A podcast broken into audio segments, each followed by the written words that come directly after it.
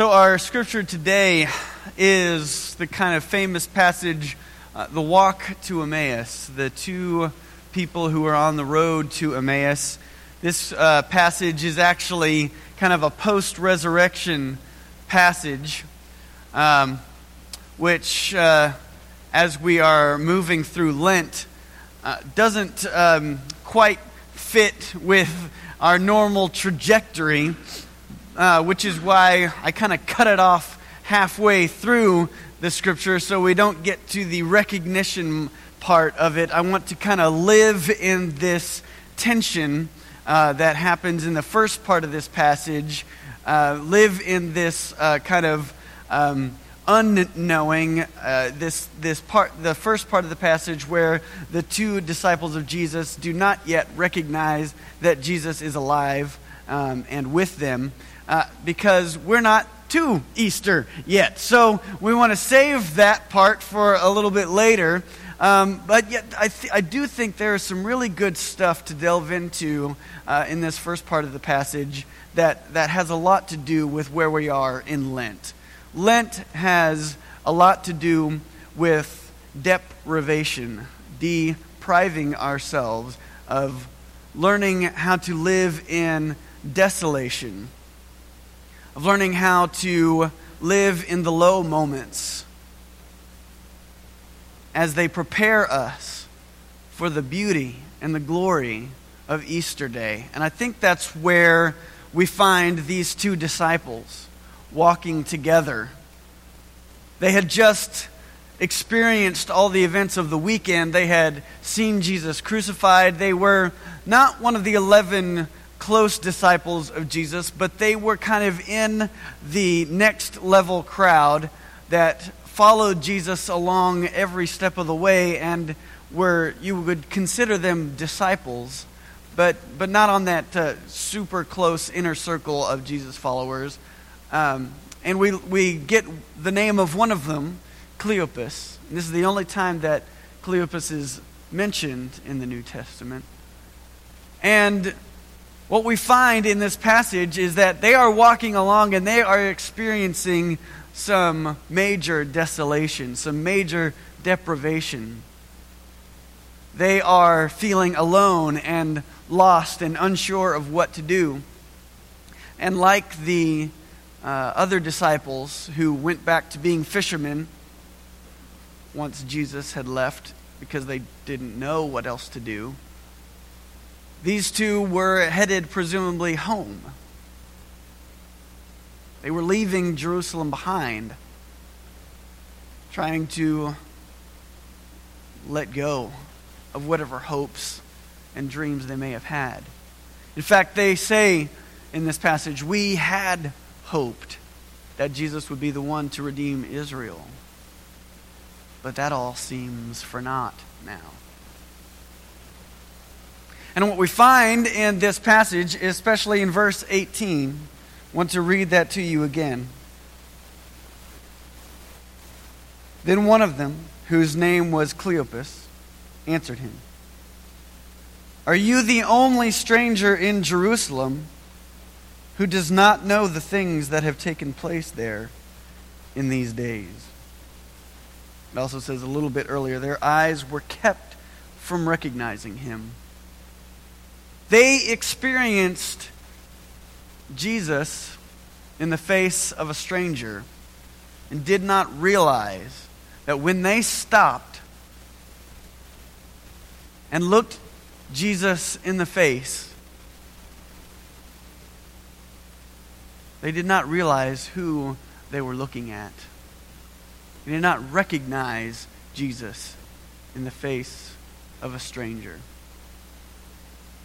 I think what that tells us is that this experience of the cross was so disorienting that they didn't know what to look for anymore.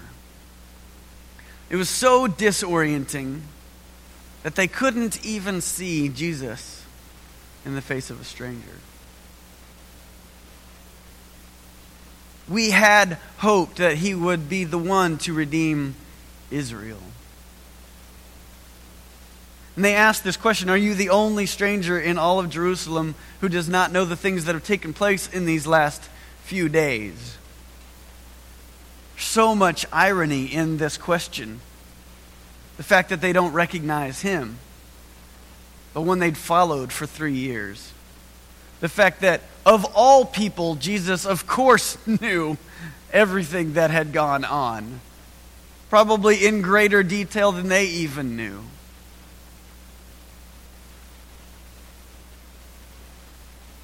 And yet, here they are, experiencing so much loss, so much grief, so much pain, so much brokenness. Their lives have been turned completely upside down. And they don't recognize Jesus walking with them in the midst of that pain and brokenness. And Jesus goes on to explain all of the scriptures to them and how he was uh, the, the one to fulfill all these prophecies and such. And, and he is walking with them even though they don't realize it. And I think that's the message for us today.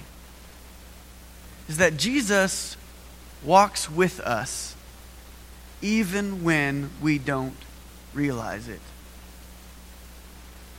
Perhaps especially when we least expect it. In the faces of people whom we might call strangers. You remember the song? You probably do. What if God was one of us? You remember that? I always kind of thought that was a cheesy song. what if God was one of us? Just a slob like one of us? But then there's this great line just a stranger on a bus, right? What if God was one of us? Well, in this passage, that's exactly what happens. Jesus is a stranger to them. And that got me to thinking who are the strangers in our lives? What does it mean that Jesus appears in the face of a stranger? Of course, those reading the, and hearing the passage would, would know what's going on here, even though the two disciples did not. Who are the strangers in our lives? There's always a, a, word associated with stranger, especially growing up as a kid. You remember what that is? Remember what it is? Stranger what? Danger. Stranger danger. We are to beware of strangers. Strangers are fearful people, are people to be feared they could cause us harm.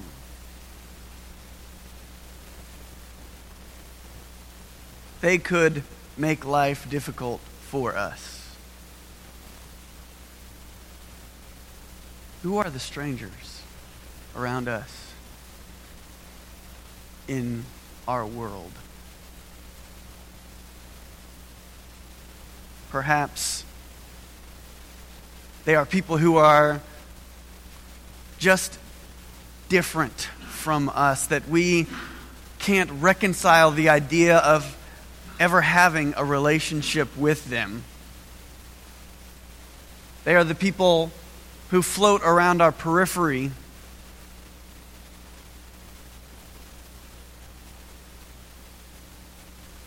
Who don't mean much to us. People who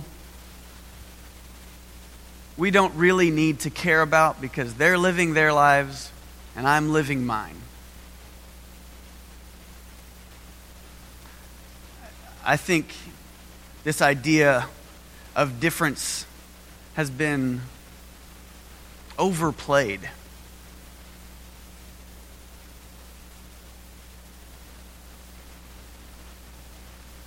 And what we find is that Jesus shows up in the face of a stranger? Who are the strangers around us today? I, people who are so different from us that we can't reconcile having a relationship with them. Refugees come to mind. People with different racial background, people with different sexual orientation, people who are politically different from us. And yet, Jesus is in the face of a stranger. So, our call this morning is to have our eyes opened to the possibility that Jesus can show up anywhere, anytime, in any person, especially the people whom we least expect. And perhaps especially the people whom we don't want to expect Jesus to show up in. Jesus says, Love your neighbor, but he also says, Love your enemy. Jesus says, Love those who are the least of these the hungry, the naked, the poor, the oppressed, the marginalized, the ones whom are typically not cared about, not loved, because they're them and I'm me.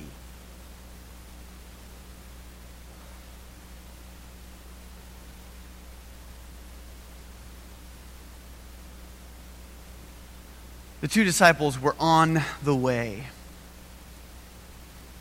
And they were walking in the midst of this pain and brokenness.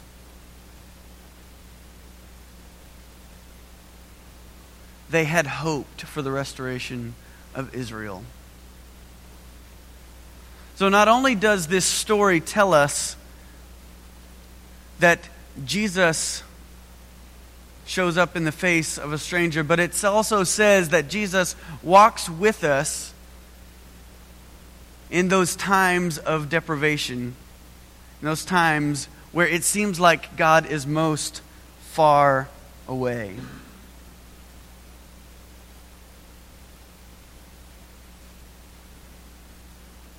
And so, what we are reminded is that to be human means we cannot gloss over the tough stuff.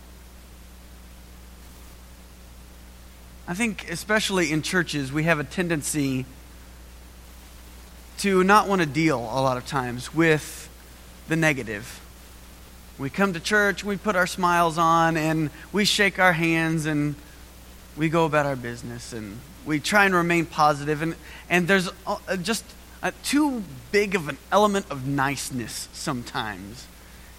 And it feels like maybe we need to get real with one another at times. Because to be human is to deal with the tough stuff. That the valleys are as important as the mountains. And Jesus is with us even when we don't realize it. Ernest Hemingway was uh, challenged and given a bet to write a novel in six words. I don't know if you've ever heard this story or not, but he took the bet and scribbled on a napkin and used these six words. For sale, baby shoes, never used. For sale, baby shoes, never used. I think this perfectly captures the feelings that these two disciples were experiencing.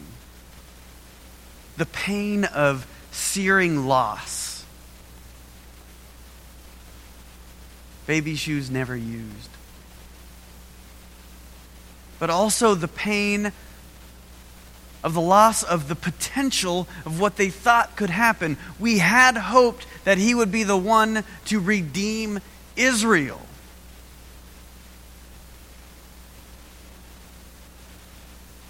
Potential that had gone completely unfulfilled. This story tells us that Jesus is walking with them in that pain, even when they don't realize it. In the midst of their pain and brokenness, while they were on their way. And you can just get the feeling from the, the scripture that they're kind of shuffling their feet, looking down, and not paying attention. They're just so deprived. And Jesus tries to get their attention. They even stop and they look him in the face, and yet they don't recognize him.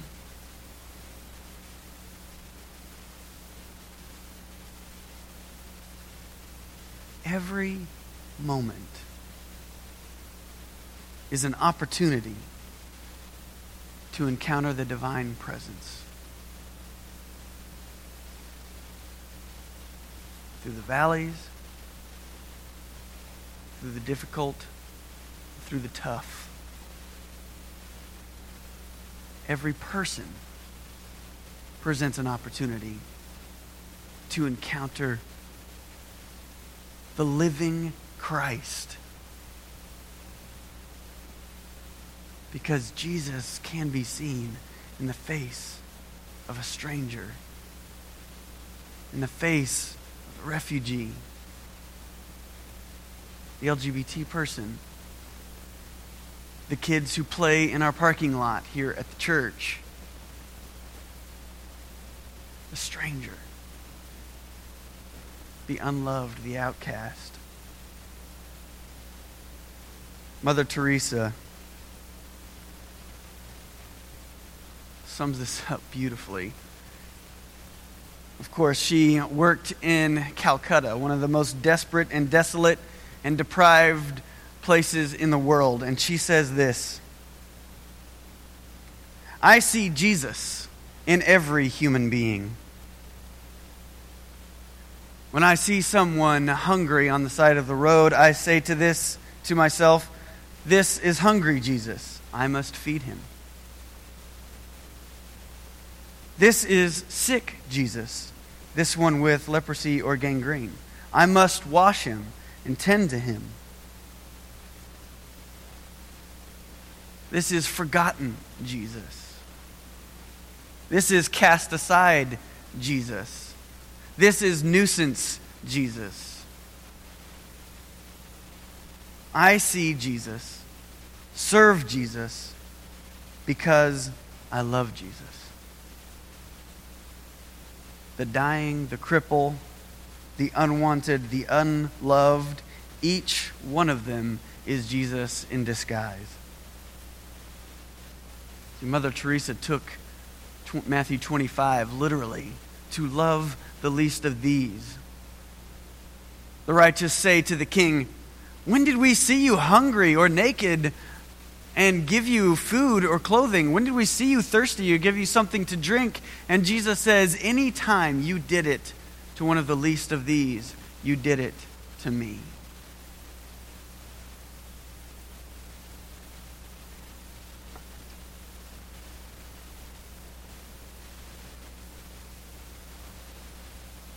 Every moment is an opportunity to encounter the divine presence. Even and especially in the midst of pain and darkness and difficulty, even and especially in the face of a stranger. I want to finish with this.